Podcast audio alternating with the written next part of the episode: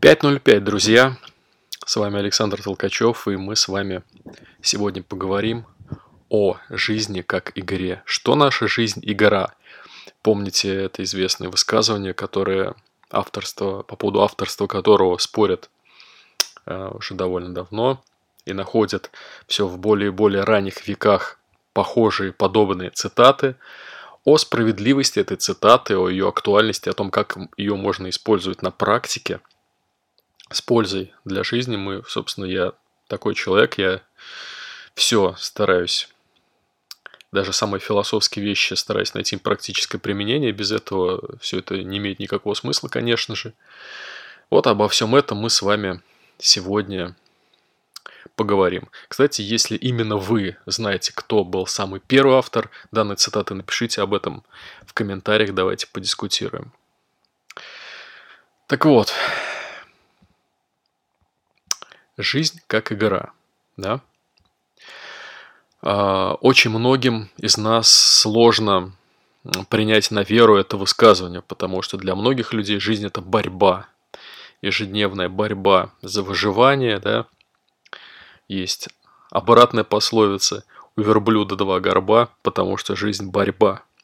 И это тоже в какой-то степени имеет право на жизнь, потому что на самом деле...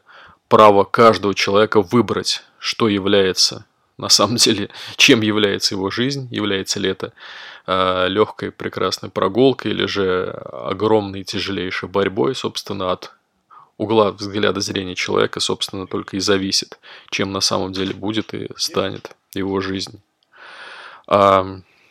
Хорошо, давайте посмотрим на это немножко с такой...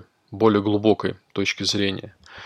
Если представить себе, что является компонентами нашей жизни, да, нашего ежедневного выбора, то, с чем мы каждый день сталкиваемся, да, ну, во-первых, можно заметить, что если принять, знаете, как это, условность математики, сначала принять что-то за правило, а потом доказать его и поставить в конце ЧТД, да, что и требовалось доказать. Так вот, если понаблюдать и представить, что действительно наша жизнь состоит из череды различных игр, можно увидеть, что их действительно сотни, да? Мы дома, мы играем, переступая порог дома, играем в отцов семейств или детей, да, и определенную роль с определенным набором характеристик, которые нам присвоили и мы сами, и окружающие, да. Например, там можно какого-то человека, так стереотипно назвать, там, строгий отец, да, или добрая мать, да, то есть какие-то роли мы играем, переступая порог дома. На работе мы можем быть совершенно другими людьми, мы можем быть... покровительственными начальниками или исполнительными сотрудниками в рамках нашей поездки из дома на работу мы можем примерить на себя третью роль, мы можем быть несносным попутчиком, например. И это лишь единичный пример некоторых игр, которые, как видится, имеют место быть в нашей жизни. Если копнуть чуть глубже и посмотреть, что же формирует игру, что же делает то или иное мероприятие игрой или не делает его таковой, мы можем увидеть, что игра состоит из некоторых целей, да. Если взять, рассмотреть на примере самой простой игры, например, игры в футбол, мы видим, что цель этой игры – это победа, безусловно, да. Главное в футболе – это... счет на табло, как говорил классик. Так вот, мы видим, что, естественно, одна из составляющих – это цель у игры должна быть, чтобы она была таковой. Вторая составляющая была бы определенными препятствиями, да, потому что без соперника забивать голы было бы неинтересно. То есть без препятствий нет, опять же, состояния игры как таковой.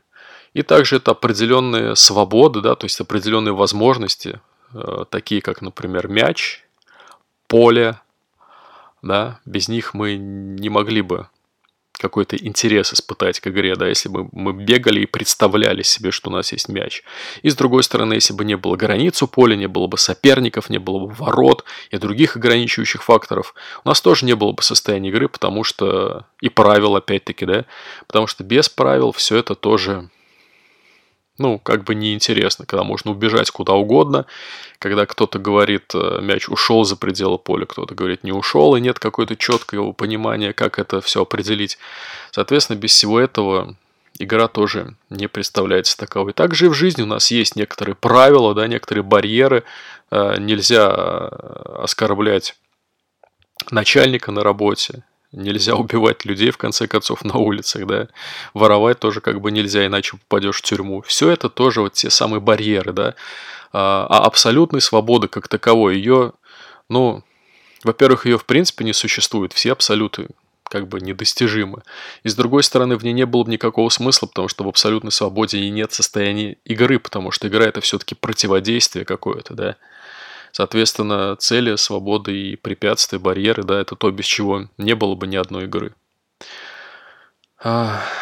Если посмотреть, опять же, с этой точки зрения на людей, можно понять, почему некоторые люди являются оптимистами, некоторые пессимистами, потому что вполне очевидно, что пессимисты – это те люди, которые держат акцент своего внимания на барьерах, а, соответственно, оптимисты – это те люди, которые держат акцент своего внимания на свободах.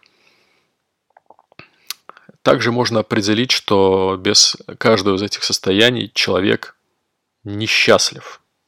Потому что если у него нет целей, его жизнь становится бессмысленной. Ежедневное хождение на работу, беличье колесо, и этого человека, такого человека счастливым явно не назовешь.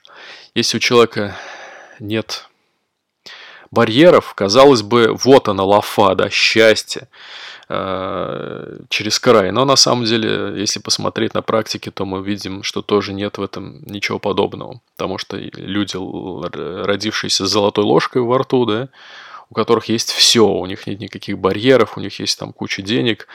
И что они делают, многие из них? Они прожигают жизнь, они там спиваются, употребляют наркотики, они тоже ищут счастье в этой вседозволенности, но не находят его, а находят лишь, если придумывают себе новые, более высокие цели на более высоком уровне, да, не просто выживание, да, а выживание на более высоком уровне. Они создают бизнесы, открывают свои какие-то компании, соответственно, создают себе барьеры на более высоком уровне и лишь втягиваясь в такие в более крутые, более дорогие игры, они становятся, ну, реализуют себя и становятся счастливыми людьми. Также и без свобод, конечно же, человек счастливым быть не может, потому что, имея определенное рабство, да, физическое или интеллектуальное, или моральное, или какое-либо другое, да, то есть человек, когда полностью ограничен барьерами в какой-то из своих жизненных сфер, такой человек, очевидно, тоже счастливым быть не может. И мы приходим с вами к интересному выводу, оказывается, что если нет игры, то и нет и счастья, да. Является ли наличие игры счастьем? На самом деле, я скажу, что нет. А почему? Потому что...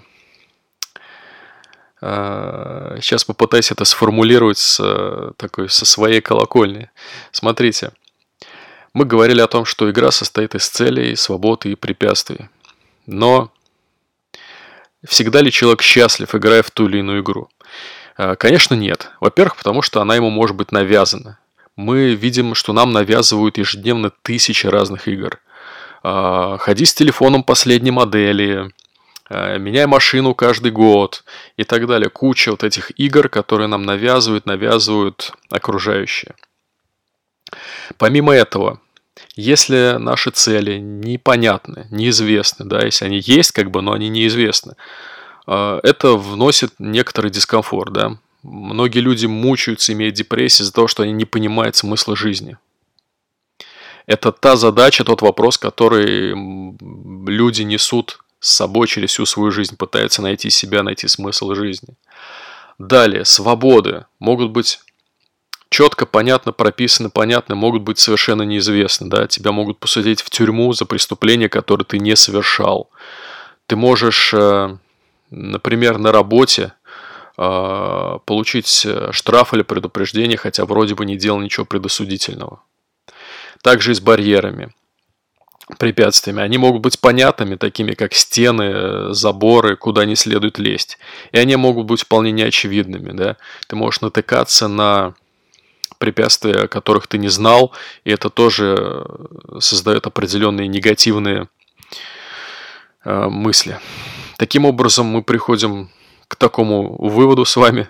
Вы можете, конечно, со мной не согласиться, но я здесь прихожу к такому выводу, что счастливый человек – это человек, у которого есть понятные цели, понятные свободы и понятные барьеры.